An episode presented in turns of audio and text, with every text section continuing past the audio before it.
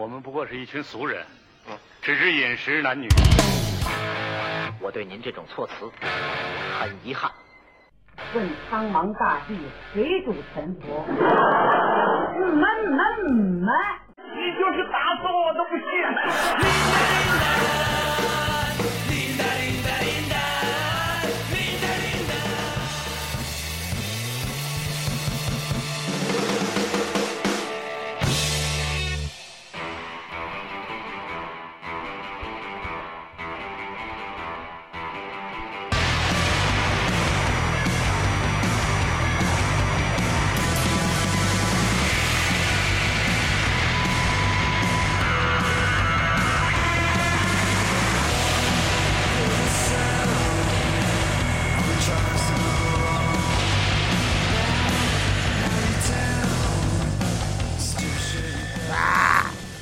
我是屁屁虾，这是潮电台。我们今天录期噪音摇滚乐，但是其实噪音摇滚乐不是这样的。噪音摇滚乐，我这现在是模仿的这种金属的唱法。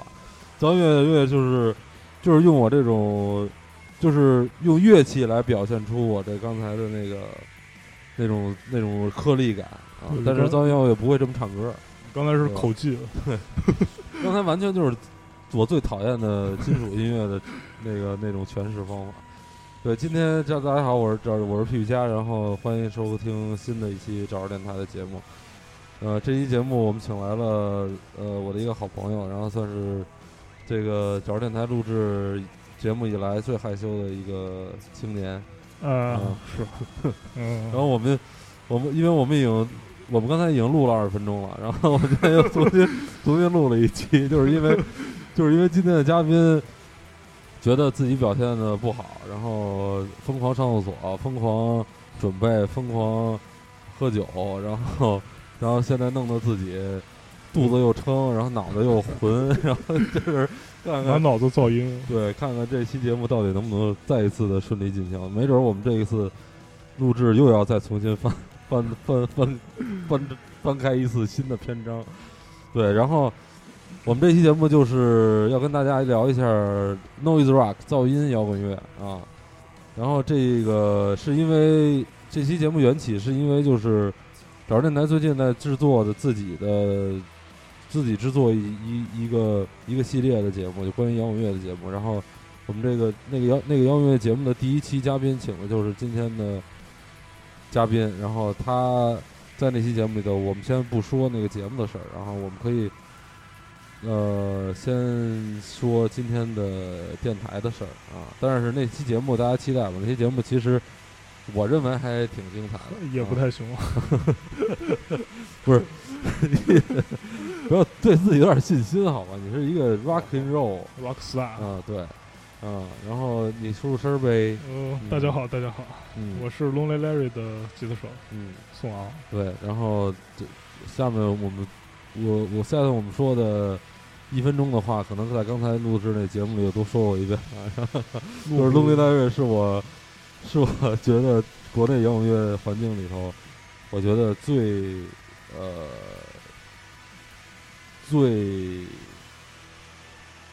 怎么是？我刚才那词儿忘了，我到上一秒还记着呢。就是风格最鲜明的一支乐队啊，就是在中国的所有摇滚乐环境里，Lonely Larry是风格最鲜明的一支乐队啊。就是你可以不喜欢他们，但是你必须要承认他们的性格是非常的鲜明的一支乐队。现在摇滚乐我觉得最缺的就是摇滚乐，就是风格鲜明，就大家都好像都在融合各种音乐，然后把自己变成一个四不像啊，但他们是非常。明显鲜明的一支乐队啊，所以大家可以，咱们今天就是可能找机会，然后也放 Lonely Larry 的歌啊，可以，然后咱们那开始今天这个 Noise Rock 的这个历程吧啊，那这儿咱们怎么从哪聊啊？就聊聊 Noise Rock 发源，对，就是什么是这个噪音摇滚？其实对什么是噪音摇滚，每个人都有每个人的感觉吧。对啊，就跟你说什么是啤酒，好像每个人也都有每个人对他的分析。对对，其实就自然摇滚乐这个东西，对之前对我来说其实就一个比较感性的东西嘛。嗯、对我从来没想过这个东西到底该怎么定义，嗯、就听了之后就让人特别舒服，嗯，特别想去搞出这种声音出来。对对对对，就是、然后咱们俩是那种听这东西会舒服，但是大多数人其实听这东西都不太舒服。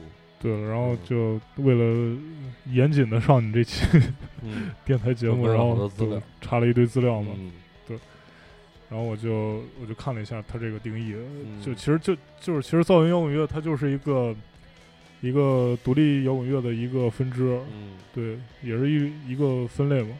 其实它就是处于在一个实验音乐跟一个流行传统的摇滚乐的中间的一个位置的一个风格，实验音乐跟 rock and roll 之间，对，嗯，它融合了，其实它有点融合，对，融合了实验音乐和。如果说它的方向偏向流行音乐多一点，就可以说是 noise pop， 对对，就简单可以这么理解嘛。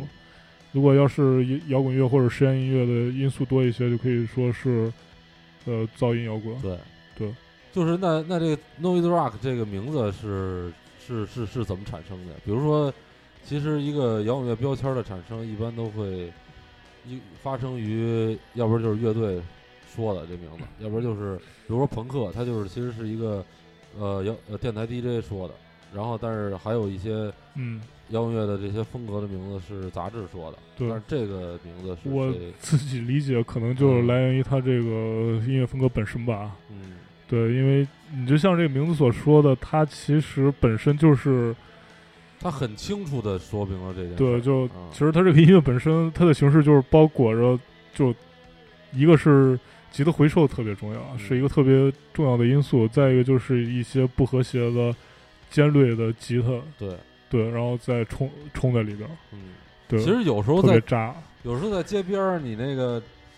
就是我觉得大家可以体会一下这种感觉，就是有时候在街边，比如说你在路过一个装修的一个，或者说你在路过一个工地的时候，然后比如说我和宋王在路过那个的时候，我们就其实挺享受那种感觉，对，拿个录音笔给录下来，对，就是它是一种，它其实它不是噪音摇滚，但其实它是一种噪音。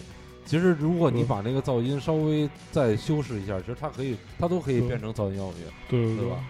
对、可以作为一个音乐的一部分，然后在这个上面再添一些，可能会添一些更好听的旋律，对，可以添一点更难听的旋律，对对对。主要是今天这个宋王他，因为他时常我们聊天的时候说，就是他最喜欢的乐队还是 Sonic Youth， 所以他今天其实准备的。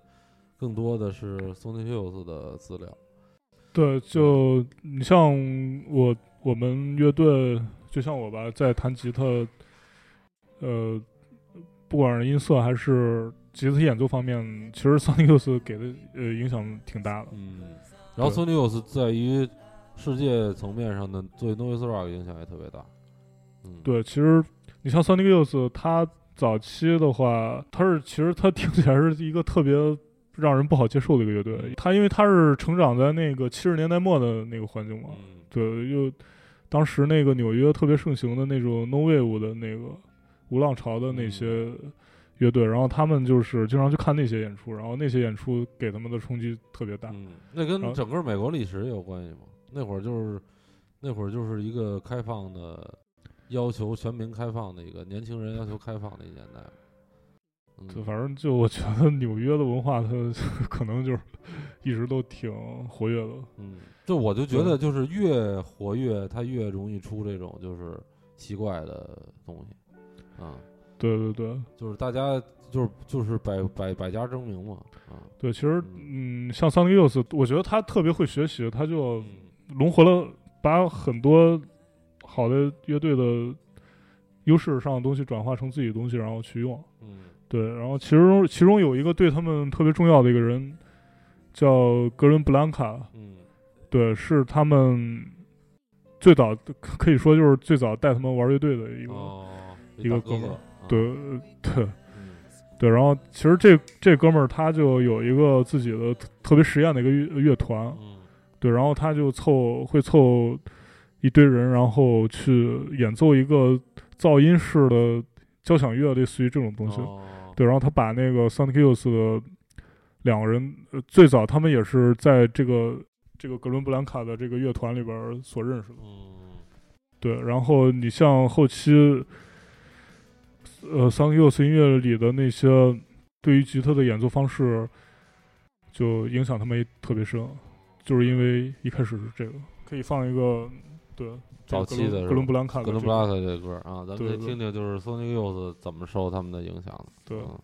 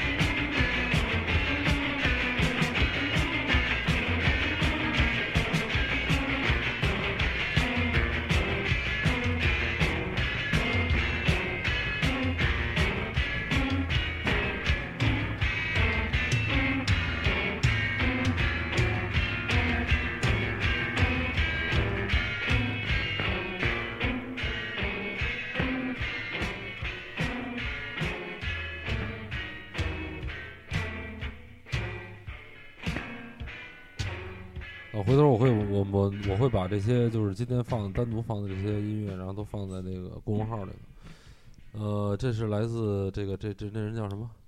格伦布兰卡啊，这个歌叫什么？这歌叫第二节课 ，Lesson Number Two。对啊，第二节课。等于说就是 Sonic Youth 就是受他们影响，他们也自己也承认。对，嗯，肯定承认。嗯。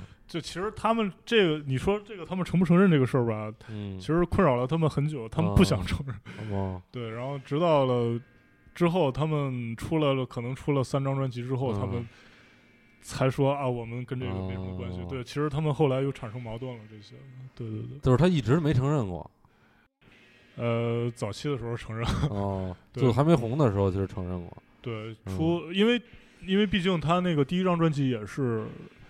就是这哥们儿他自己做的厂牌、嗯、他来给 Sonic Youth 录的第一张专辑、哦、然后给他们录音、啊、对，然后第二张就不翻脸不认人了可能第三张吧、啊、对，然后就签了别的独立的摇滚乐公司了、嗯、这种事儿经常在摇滚乐里出现、啊、对，然后你像 Sonic Youth 里边他会经常会用一些特殊调弦、啊嗯、然后就其实就来源于这个格伦布兰卡啊，就他也玩这个。对，最早的时候就是他习惯于，比如说吉他的6根弦，他全都调成一样的音高，嗯、然后把音箱开到最大的音量，嗯，然后几个人同时这么弹，就给一个巨大的这么一个冲击力。但是他同时弹的就是同时摁吗？还是说同时就是就是空扫？其实空扫的话，它也是一个和弦，然后对。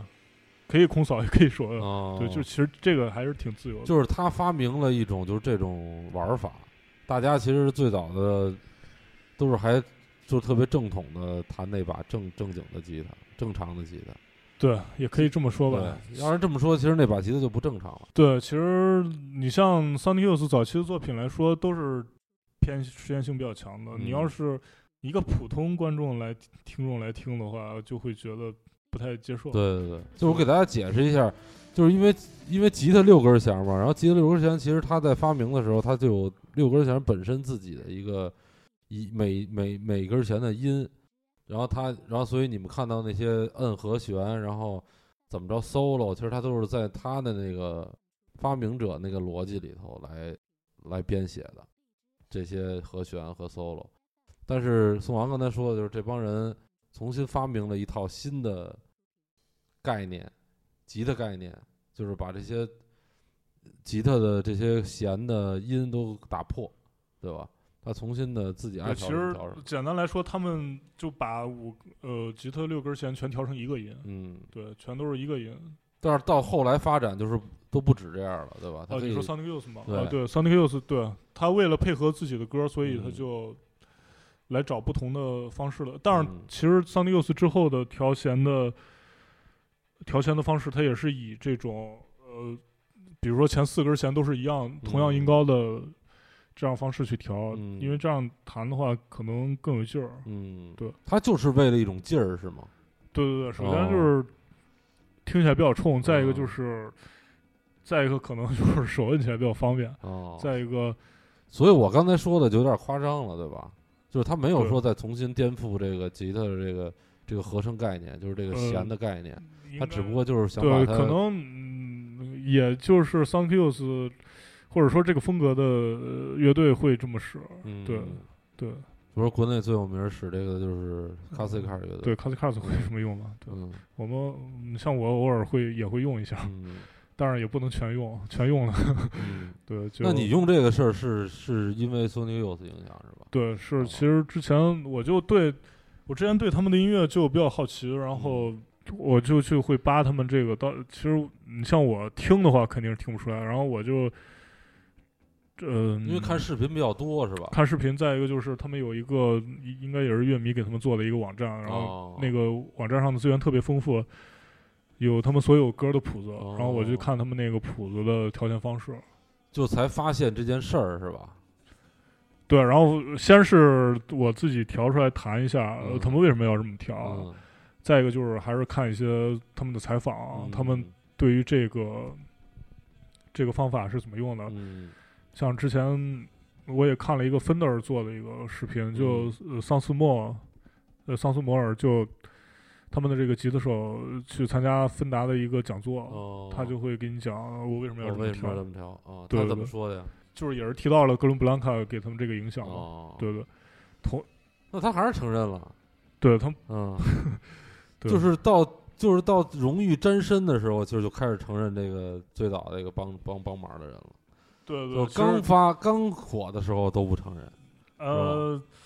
怎么说呢？他就是不太想一直有这个影子在他们这个上面吧。对。那你可以，我觉得你可以正好放一首你们的歌里头有这个特殊挑选的，可以啊，这歌让大家听听到底。对，可以感受哪受了这个Sonic Youth的影响。这是来自 Lone Larry 的，这歌叫什么？这歌《青年湖》。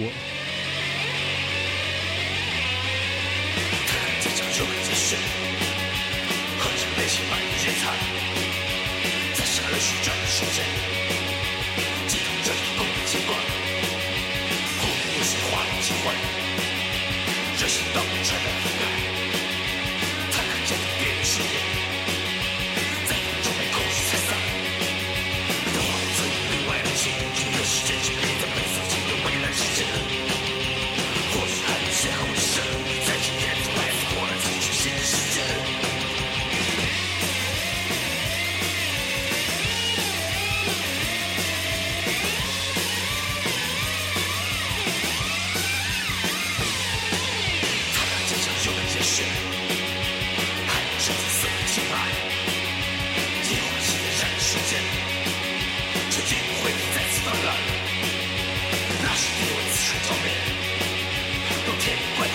现场，太阳正在背影背影，你一直在台上太棒，都换成别人情绪的世界，这变得类似自己的未来世界，或许还有最后一生，在这结束来自我最新鲜的世界。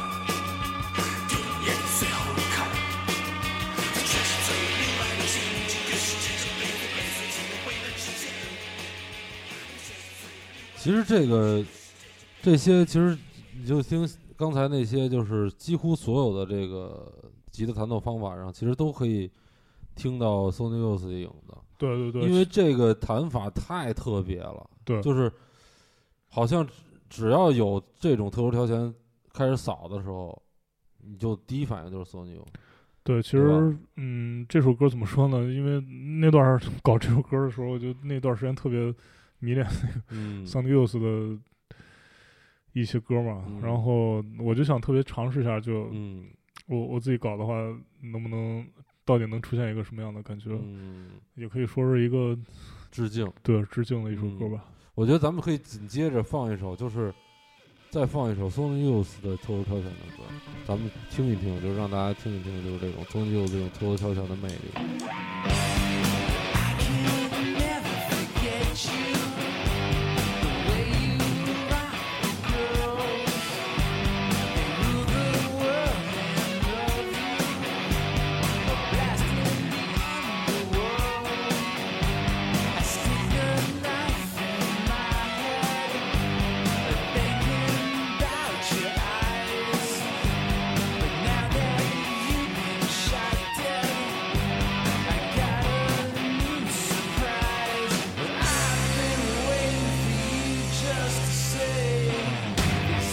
Chick is mine. All I know is you got no money, but that's got nothing to do with a good time. But can you forgive the boy who shot you in the head? Or should you get a gun in, or go and get revenge? 100%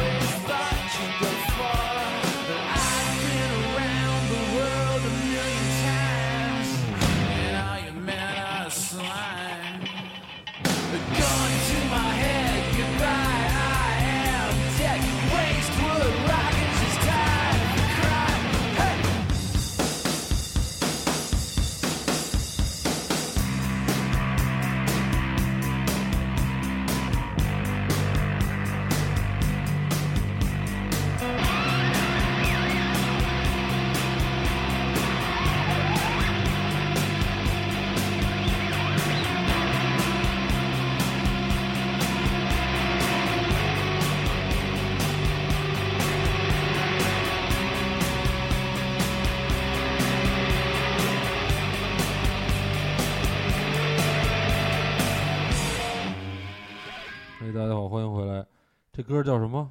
百分百也是我最喜欢的一张专辑里的，都是这一张专辑里边一首歌。嗯，这个还是不是特别明显，但是其实努力听一下，其实它有，你仔细听那个吉他，你明显的话就是抄袭了。特意挑了一首不明显的是吧？其实仔细听那吉他露馅了。是那个前四根弦都调成一个音，对对对，然后后两根弦是标准的吉他那个。我有时候弹的话，如果说弹一个 riff 的话，前四根弦它就是保持一个根音，然后和声嘛，然后旋律部分是一二弦来弹，对对，它有一个打底的一个根音在里边，然后又有一个旋律在里边。对，而且就是和别的摇滚乐弹出来和弦就有一个特别明显的不一样，对吧？对，然后之所以再一个我像我们这么用，主要还是因为我们只有一把吉他，所以说我想既想保证这个旋律，又得保证这节奏，所以这个方式也是一个比较折中的一个方式，就我既有打底的东西，又有旋律的东西也弹出来了。但是你们在录音的时候，肯定还会再录一轨吉他吧？对，我们会录很多很多轨，无数轨吉他，所以，但是 Sony Youth 是两个吉他手对吧？对，他是两个吉他手。然后，如果要像 Sonic Youth 的话，他基本上分配，他就是一个人可能更多的去节奏上面能更占的更多一些。对，然后另一个吉他手他就是旋律，负责旋律，就那个小李。嗯，对，两个吉他手。嗯，还有一个是女的。对，金戈登他弹贝斯。嗯，啊，还女的是弹贝斯的。对啊。出现了我的不懂。他那个你说那个小李其实是他们的灵魂人物是吧？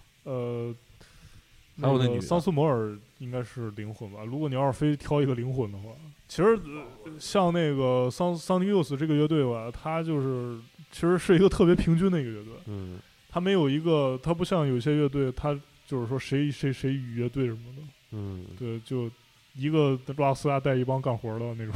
那他们这个四个人就没有换过人是吗？对，他们最早期的时候鼓手不太固定，然后最早的时候是那个桑斯摩尔跟那个小李，他俩就是在哥伦布兰卡的那个噪音乐团里认识的。对，然后其实他们俩之前各自有各自的乐队，后来参加了这个乐团之后，他们又演了一些。他们又演了一些那个噪音乐节，对，那个金戈登跟那个桑斯摩尔，他俩也是，应该说也是间接的通过哥伦布兰卡认识的。就是什么是另外一个吉的是吗？就是这女的，这个贝斯手跟这个桑斯摩尔，跟那个小李，跟桑斯摩尔，桑斯摩尔是另外一个吉的，对啊，另外一个小李是那个还也是一个吉的，一共俩吉的，然后金戈登是那个贝斯。对，金戈登是那女的贝斯，然后那个桑斯摩尔，其实后来他俩结婚了，桑斯摩尔跟那个金戈登结婚了。桑斯摩尔就是那长得又高又帅，头发长那个。对对对，有孩子了吗？有孩子，孩子在哪上学？你这个骨灰级粉丝，你得知道。北京市第一实验小学，昌平市。昌平中学，现在中文说的倍儿溜了。罂粟青年，成天去死谷演出，去死谷演出。明天他爸就打你来。其实这个乐队之前不叫这名字，后来各种原因吧，然后想了一个 Sonic Youth。Sonic 是因为当时有一个那个场景里有乐队叫 MC5，对，对，然后 MC5 是这个 Sonic。是他们 MC5 一个吉他手的名字，对，然后 Youth 也是一个原始的一个车库乐队，对对对，然后那个 Youth 是因为当时有一些雷鬼乐队都特喜欢叫什么 Youth 什么 Youth，所以他们就叫了 Sonic Youth。我一直以为 Sonic 是因为刺猬 Sonic， 我现在还以为老刺猬，对。如果你不是我就你在跟我说这个之前，我还以为是跟刺猬 Sonic 有关系的，因为他们喜欢游戏的。对，因为我之前也以为他们是因为年轻人有关嘛，但后来看了一些文章，就是一些采访，其实跟这个好像一点关系都没有。对，其实他们当时经常喜欢去像什么 CBGB 看演出，特别喜欢像 Television 啊，还有伊基波普啊、Pete Smith 啊，这一些常混 CBGB 的这种老炮儿，他们也是受 CBGB 的影响。对，感觉他妈的整个摇滚乐的，整个全世界摇滚乐的大半壁江山，全是受 CBGB 的。因为他们正好就在那个70年代末那种 CBGB 鼎盛的时期吧。嗯，其实有一个爵士吉他手，嗯，对，也是我最近才发现的，嗯，对，也影响他们挺大的。哦，是一个自由爵士，但是感觉这个自由爵士这个人，其实他的音乐还挺容易接受的，因为他既有实验的成分，又有旋律的成分，嗯，还是挺好听的。那咱放一下，可以，嗯，可以。这人叫什么？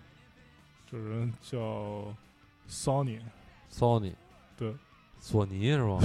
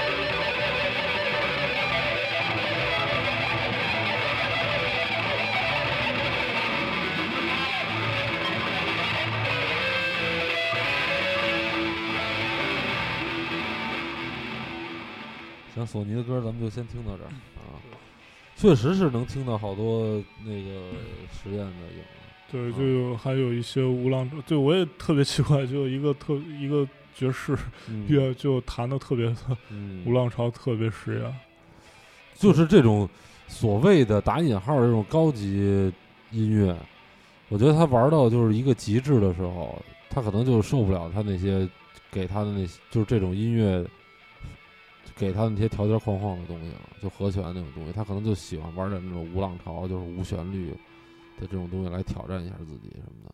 如果要是再往深里说一点的话，就说你像这些地下、这些另类实验的前卫的摇滚乐，主要有两个因素决定，第一个因素就是它的噪音跟那个声音拼贴，然后第二种就是。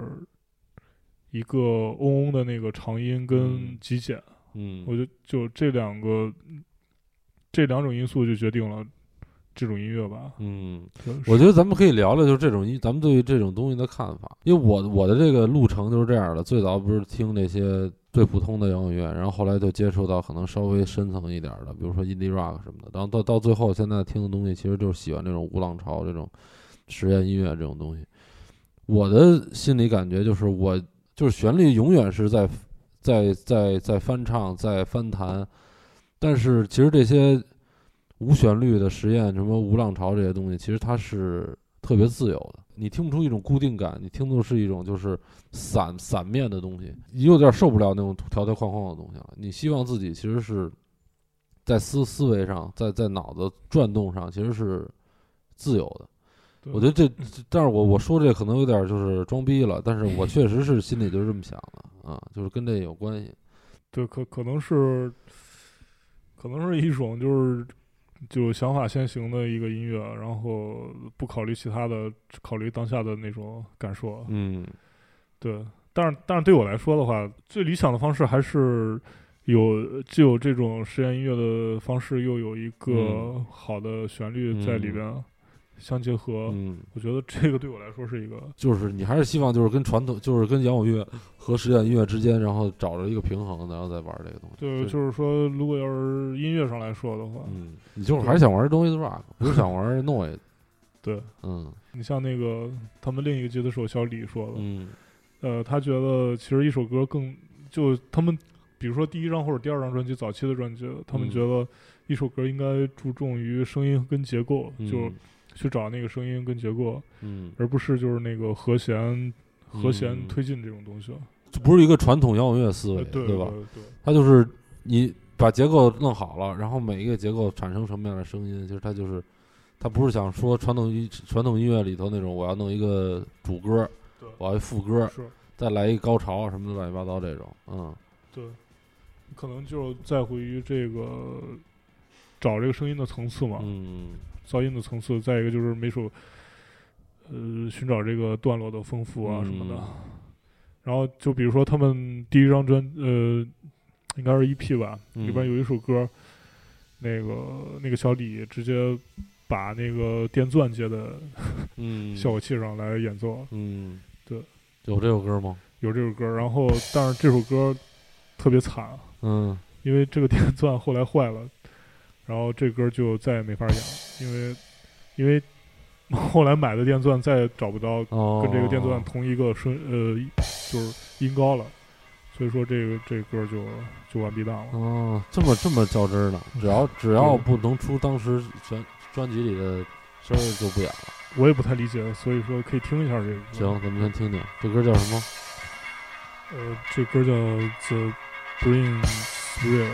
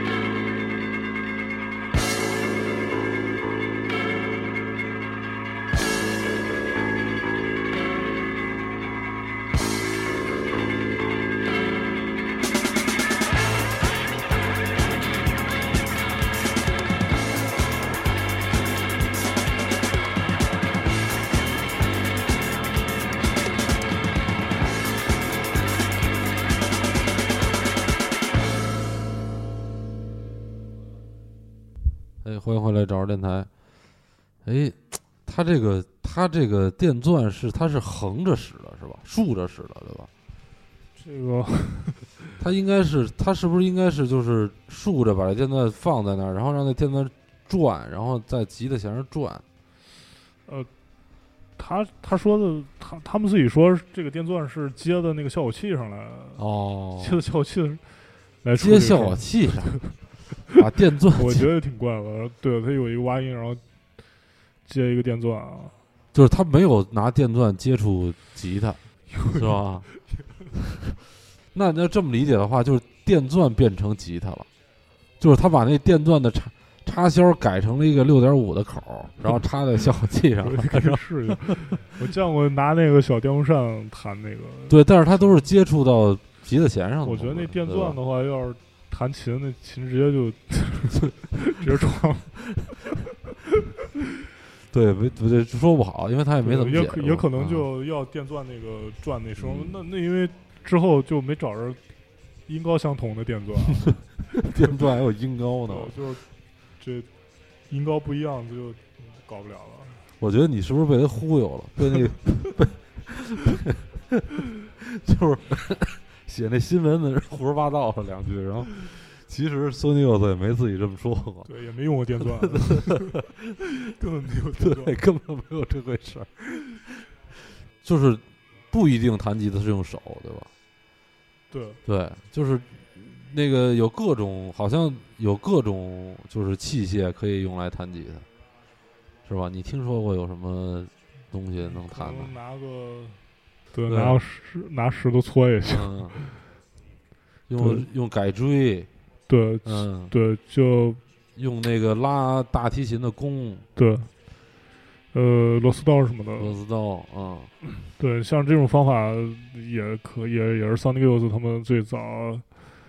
我觉得也是他们最早用出来的吧，后来有很多人也是受这影响，对，各种用。现在国内最爱使两个乐队就是卡斯盖尔跟网文，网文感觉谢玉港那个螺丝刀已经不离手，我不敢拿螺丝刀，对，为什么呀？怕把琴给戳坏。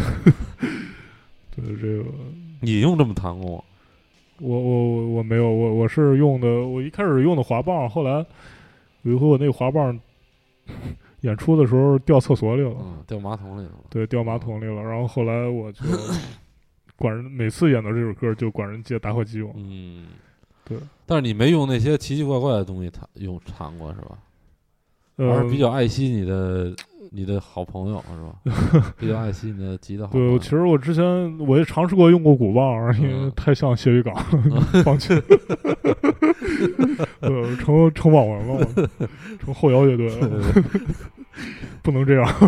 对，谢玉港现在那吉他就不是感觉不像吉他，感觉就是他的一个就是他的那些手里拿的东西，他是他主要的东西。反正吉他弹他手里拿的那些吉他弹螺丝刀。可以，咱们聊哪儿了？继续聊啊。说到他们这张专辑了吗？一张他们最早的这张 EP， 对、EP 现在听确实是，好像大多数摇滚乐队的 EP 都是挺糙的，对吧？对，他好像都不是那种就纯录音室那种好好录出来的，随便找一地方随便一录，可能录了个几天就出来了。对，那会儿经常听见那种，就好多乐队的 EP 都是在一个录音室里拿一个那种，那会儿还没有，那会儿还是磁带那种录音机呢，就是原始的那种录音机呢，拿那种录音机摆麦克风，但是一摆，然后所有人一弹就录下来一张专辑了啊！所以真的就是真的行动力太重要了，就是就不管是。录音环境多差，其实先把自己的作品先录下来再说。对，你像我觉得 Sonic Youth 这个乐队，它不是注重这种声音品质的一个乐队，对，它是更注重于想法跟这个，就是活的就 low-fi， 对，就是就像咱们这样人，其实也是活的就是 low-fi。我觉得像 Sonic Youth 这个乐队，它的发展历程跟一些传统的摇滚乐队还是不太一样。他们最早一上来就是做这种没人听的，特别可以说是特别难听的这种实验音乐，他应该万万没想到到后来会成为世界上这么著名的乐队。对，有好多人也这么想。其实我觉得一个摇滚乐队一上来起点太高，它也不是一个好事。对，他可能出一张两张可能突然就坠了，嗯，或者销声匿迹了，嗯。但像 Sonic Youth 这个乐队，它就发展历程就特别长，嗯。以他们这种玩的音乐东西来说，他自己肯定特清楚，就自己肯定活不了，然后就自己玩自己的。就是北京流传的这么多年，老流传一句话，就是说，你倒是想当明星，还是你想好好做音乐？真的，我操！就是所有人都觉得你想当明星这事儿是一个特别好的事儿，但是真的，你要真是好好做音乐，等到你真正的到受别人尊敬的那一天，你会特别舒服。你上来就想当明星，我操，你就永远当不上明星，你就天天难受啊。像他们对自己的这个，其实他们也挺会去包装，挺会去混圈子，他们就混各路圈子。嗯，我又砸了一下自己的脚，刚才那话白说了，操。就是可能最早期他们是这么想的，到后期可能这个状态满足不了，对，然后再一个就是生活所迫吧。对，怎么混村呢？你说的就各路关系打的也挺通了，像玩乐队之外呢，有一部分就是去做一些艺术相关的工作，然后就是纯艺术的是吧？就跟音乐一点关系都没有。对，就毕竟得挣钱啊。对，其实你像那桑斯摩尔，甚至去摆摊儿卖雪糕什么的，卖雪糕、买家具啊。对，因为实在是穷了。外国还有摆摊卖雪糕的呢，卖冰淇淋，弄一个那个纸壳箱里头摆一层被窝，然后把冰棍放被窝里了。卖冰棍，外国不是都是冰激凌车吗？对，有那种在大街上然后自制雪糕，然后搁被窝里卖的吧。Lo-Fi嘛，Lo-Fi冰棍，就是最后卖的都是那冰棍的棍儿是吧？就是冰肉棍儿，冰木头，那个冰棍画一地，然后最后卖的都是棍儿。其实他最开始他们在美国乐迷比较挑嘛，然后并不待见他们。嗯，对，然后这就是因为太噪音了，是吧？对，再一个就比他们更好的还有，就是他们可能会去看那个，就不看他们。再一个就是还是推广问题，可能有些人不认可，有些人不认识。没错，就是媒体的影响是特别大。对，甚至就有那个有乐评人还跟他们互相 diss，对，说他们这个投机倒把之类的，然后他们就会反击这个乐评人，说那个你不尊重这个音乐环境啊，对，甚至还也写了一个歌，这歌咱们就不听了，对，反正英文也听不懂。对，其实经历了一个过程之后呢，出了2到3张无浪潮专辑之后，他们这个风格也慢慢的然后变得往那个传统摇滚乐那个方向走，就是说哦。他2、3张专辑都跟刚才咱们听的 EP 那种感觉似的，对，在玩音色和结构是吧？对，对，然后一直到了那个，也可以说快到他们巅峰的这个位置，出了一张那个最有名的那个专辑《白日梦国度》。对。那咱们听一首这个《白日梦国度》里头一首歌，放一首最有名的一歌啊。对，这歌叫《青少年暴动》。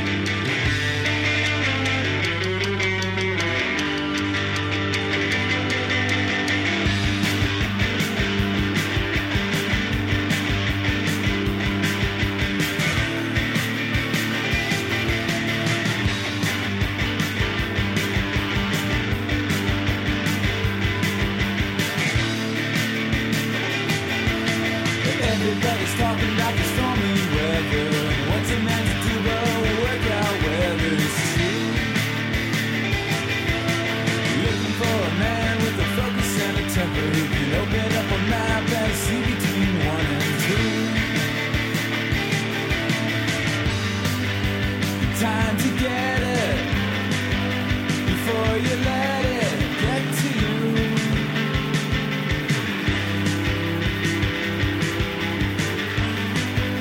Here he comes now.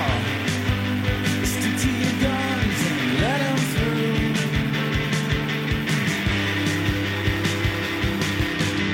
Everybody's coming from the winter vacation, taking in the sun in an exaltation to you. You come running in on platform shoes with martial stats to at least just give us a clue. Ah, here it comes. I know it's someone I knew. Teenage riot in a public station, gonna fight and tear it up in a hibernation for you.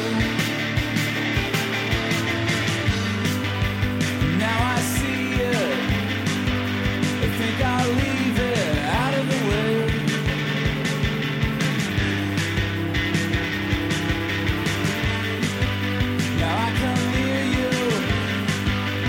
It's not clear what you make the way.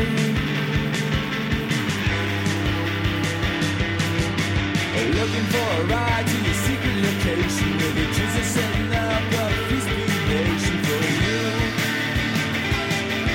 Got a foghorn and a drum and a hammer that's rocking, and a chord and a pedal and a lock that'll do for now. It better work out.